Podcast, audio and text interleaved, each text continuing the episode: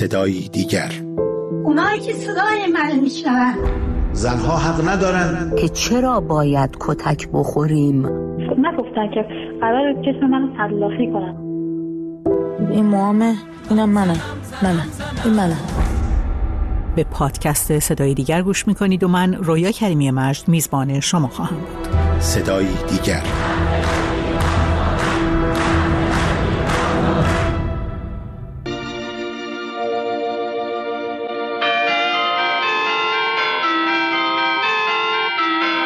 دخترها و پسرای زیادی نسل پشت نسل. تصویر کالسکی که سیندرلا و شاهزاده در آن نشسته بودن و به سوی آینده شیرین می‌رفتن یک رویای خوش بود. رویایی که در اون خودشون رو جای یکی از شخصیت ها میگذاشتن. یا شاهزاده جذاب بودن یا سیندرلای زیبا. و بوسه ای که فیلم با اون تموم می‌شد قند تو دلاشون آب می‌کرد. اما مدت هاست که دیگه دوران پایان خوش فیلم ها و داستان ها با ازدواج شخصیت های اونها تموم شده دیگه حتی سیندرلا وقتی شاهزاده رو می‌بینه از تلاشش برای راه انداختن کسب و کارش میگه کار به جایی رسیده که حتی برخی محققان غربی هم گفتن که زنان مجرد شادتر از زنان ازدواج کرده و مادرها هستند. اما همون کارتون ها و قصه ها همین تحقیقات همشون مال اون طرف مرزهای ایران ماست. در کشوری که از رهبری و قانونگذاران ارشد گرفته تا بسیاری از کارمندان جز زنان رو جز برای همسری و مادری مناسب نمی‌بینن انتخاب تجرد انتخابی دشوار و دلیران است. مثلا زنی 32 ساله است با مدرک دکترا. اون سالهاست که دیگه به ازدواج فکر نمی‌کنه. هرچند گزینه تجرد در ایران رو هم گزینه مطلوب نمی‌دونه. این مسئله که زنهای مجرد شادترن در فرهنگ و جغرافی ایران صدق نمی‌کنه. به خاطر اینکه زمانی که شما ازدواج نکرده باشی و یک ایرانی باشی یک دختر مجرد ایرانی باشی تنها اتفاقی که میفته اینه که توقع اطرافیان نسبت به تو بالا میره. مثل کسی که ازدواج نکرده و الان در میان سالی مثلا خودش مجبوره از پدر مادر پیرش نگهداری بکنه. یا وظیفی که به دوش تو انداخته میشه بابت اینکه ازدواج نکرده کردی و همه یک جورایی توقعشون از تو بالاتر میره. یک تجربه نزدیک که خودم داشتم این بوده که دوستی داشتم که سال پیش مادرش رو از دست داد الان برادرش درگیر سرطانه و پدر مسنی داره که نیازمند مراقبته و دوستم اصلا ایران نیست. یه گوشه دیگه دنیا داشت زندگیشو می‌کرد فقط به خاطر اینکه حالا اون ارقی که به خانواده داشت و این بحثی که حالا تو که کاری نداری تو که زندگی نداری و همه اون خلاصی می‌شد در ازدواج دیگه. اگر که کارش رو و زندگی تنهایی که داشت رو کسی به رسمیت میشناخت هیچ وقت ازش این توقع نمی‌رفت که برگرده ایران و از پدرش و برادرش مراقبت بکنه. اما انقدر این فشار دوری و بار روانی این مسئله و توقعی که ازش می‌رفت و تماس هایی که گرفته می‌شد پی در پی زیاد بود که اون قید زندگیش رو توی یه گوشه دیگه دنیا زد و برگشت ایران تا صرفا بشه یک پرستار تمام وقت سقف شیشه ای اصطلاحیه که برای موانع شغلی که در برابر زنان قرار داره استفاده میشه. هرچند بسیاری از زنان ایرانی معتقدن در برابر اونها نه یک سقف شیشه ای بلکه یک دیوار بتونی قرار داره. مینا زن 48 ساله ای که تصمیم گرفته نه ازدواج کنه و نه بچه دار بشه میگه که تونسته در برابر این سقف شیشه ای یا حتی بتونی مقاومت کنه. من خوب از یه سنی تصمیم گرفتم ازدواج نکنم و از خیلی سال پیش هم تصمیم گرفتم که هیچ وقت مادر نشم. یعنی این دوتا تصمیم بود که من در سالهای خیلی جوونی گرفتم که این دوتا تصمیم خب تصمیم سختی بود و خصوص برای منی که توی خانواده سنتی و مذهبی بزرگ شده بودم. یعنی خیلی سخت بود. ولی به هر حال این دوتا تصمیم رو گرفتم و سعی کردم که حرفم رو به کرسی بشونم و خب تونستم تا اینجا موفق باشم.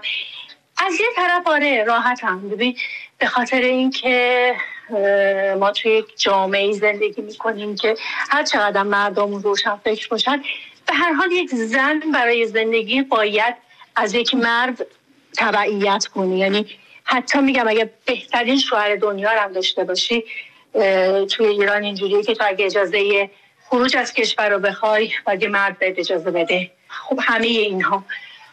من برای زندگیم نیازی به هیچ مردی ندارم. یعنی خودم روی پای خودم مستقل دارم زندگی می‌کنم و حالا هزینه هامو در میارم و زندگیمو میچرخونم و اجازه نمیدم که هیچ چیزی مانع زندگی من باشه. یعنی خودم به عنوان یک زن سعی کردم که خودم رو ثابت کنم. اونم در کاری که چون رشته که من درس خوندم و اینکه جزء رشته های علوم انسانی هستش یک رشته کاملا مردان است. یعنی به ظاهر جنسیت نداره اما واقعیت اینه که تمام کسایی که در حوزه کاری من آدم های سرشناسی شدن همه مرد بودن و مثلا مهمترین چالش من با این ماجرا اینه که باید با اینها هم مبارزه یعنی جوره هایی با اینها هم سر کله می‌زدم و خب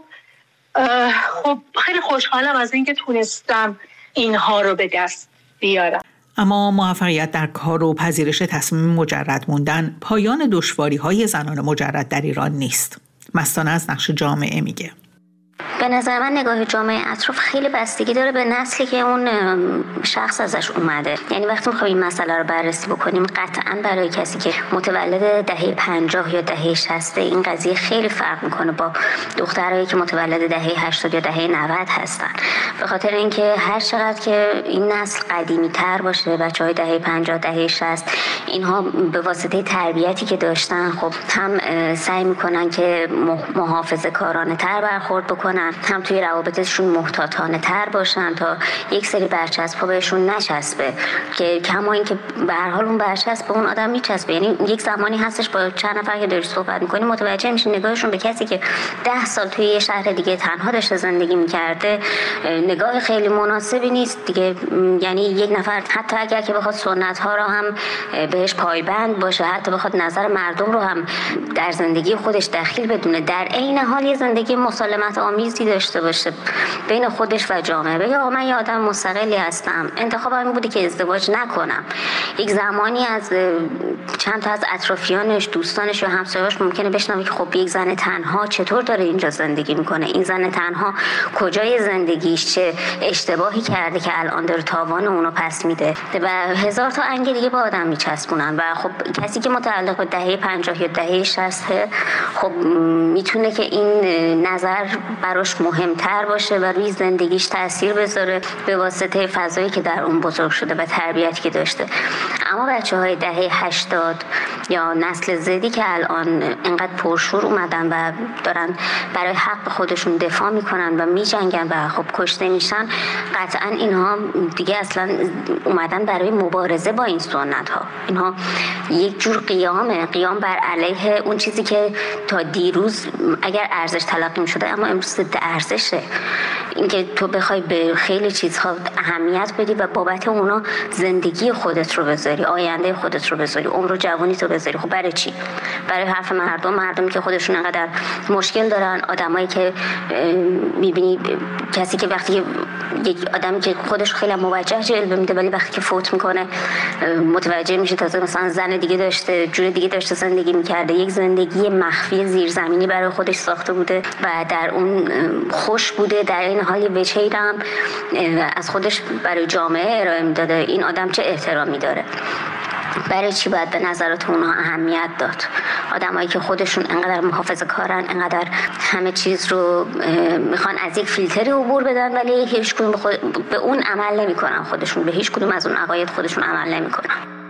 همین چند وقت پیش تعداد دختران مجرد بالای سی سال در ایران دو میلیون و صد هزار نفر و مجموع آمار پسران و دختران مجرد در کشور چهار میلیون و ششصد هزار نفر اعلام شد.